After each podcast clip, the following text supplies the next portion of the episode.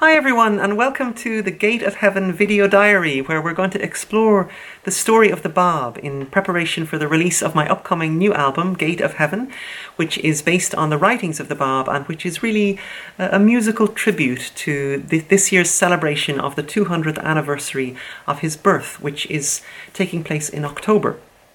And so I thought that this would be a really great occasion to, to learn something about the Bab and to explore the story behind Gate of Heaven because the first song from the album, Promised One, is going to be released on Saturday, March 2nd.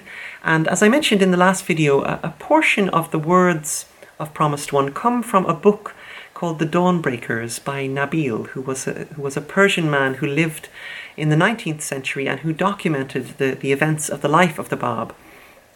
And so I thought that it, it could be fun to, to do a video series of, of stories uh, using the Dawnbreakers as a as a vehicle for, for learning about the, the life of the Bab.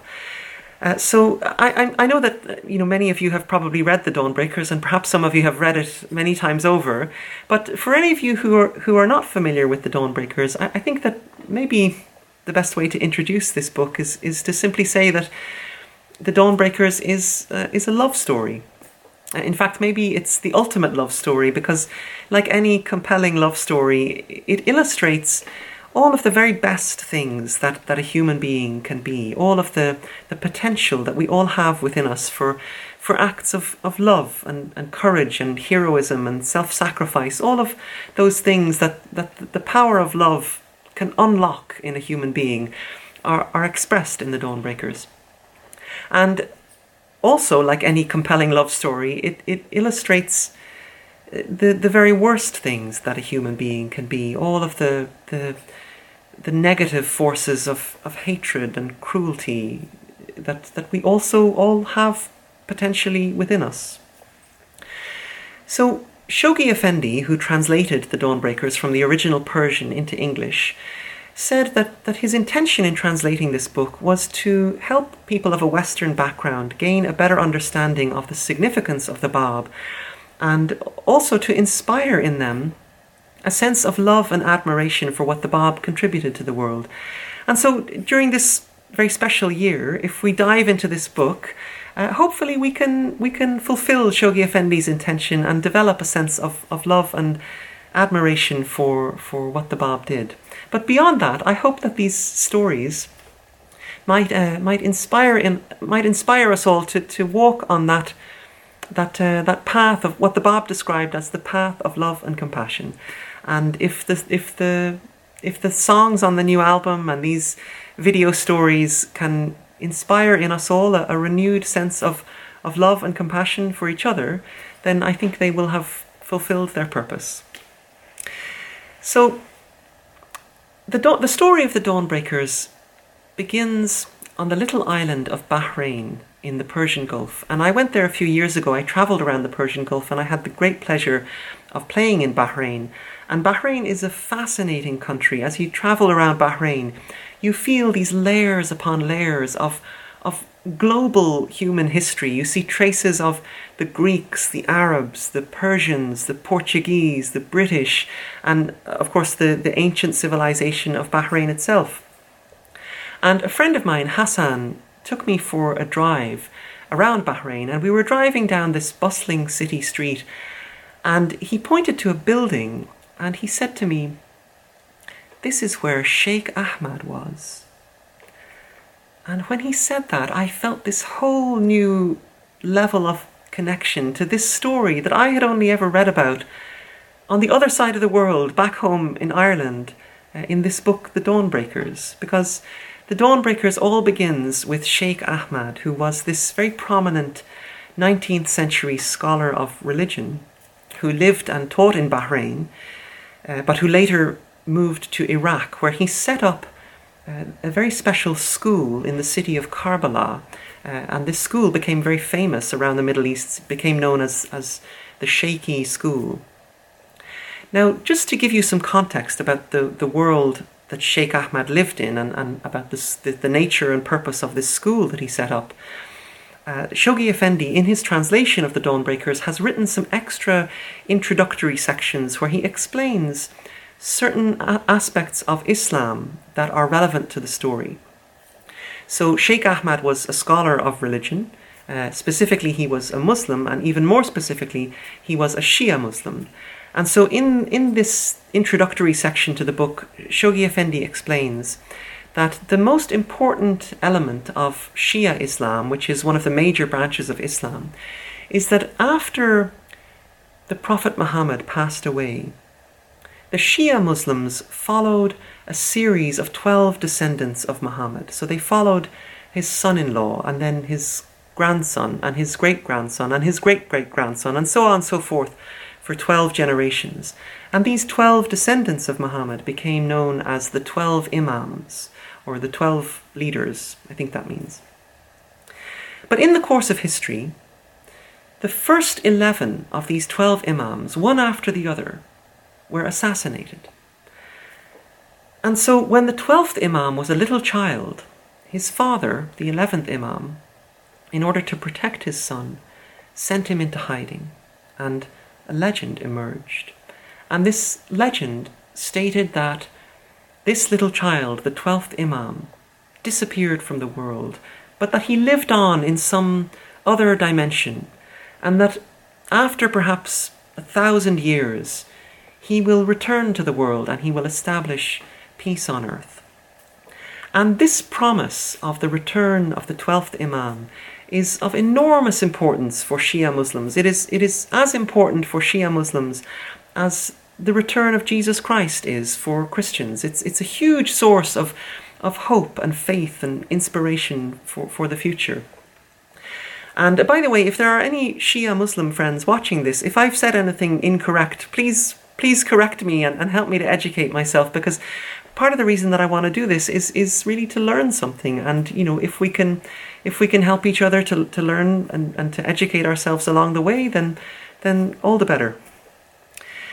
So when Sheikh Ahmad looked at the world around him and he looked at the the problems in the world, the corruption, the wars, the injustices, the the, the abuses of religion, the fanaticism, he felt that, that humanity had, had really wandered so far off that, that path of love and compassion.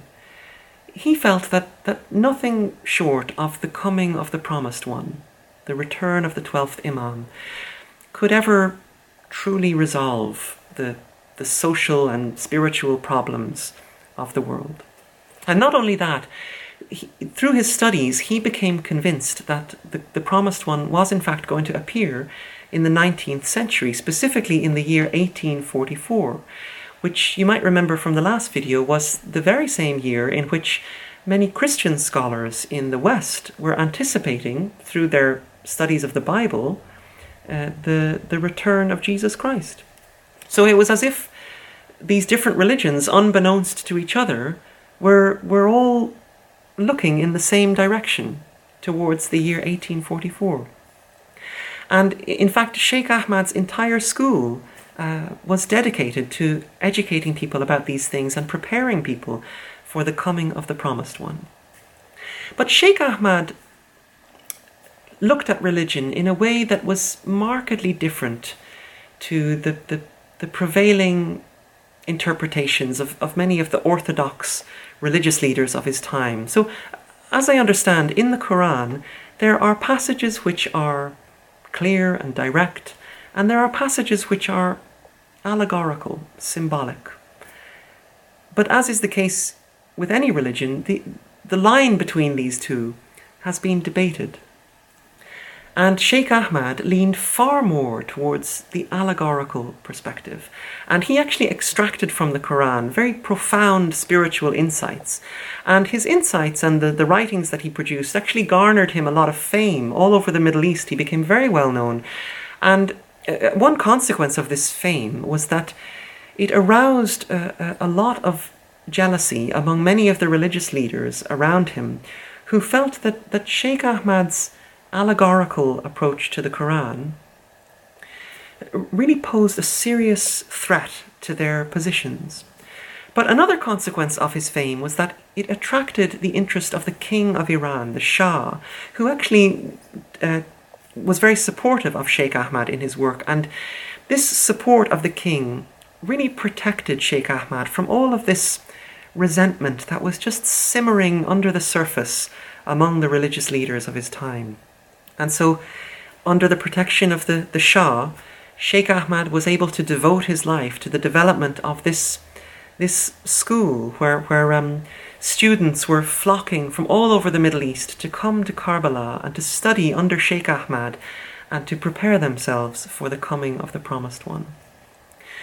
But in his old age, Sheikh Ahmad sensed that he was not going to live long enough to see the Promised One himself, and he longed more than anything to, to find some student who, who would be capable of, of taking over his work and carrying forward the school.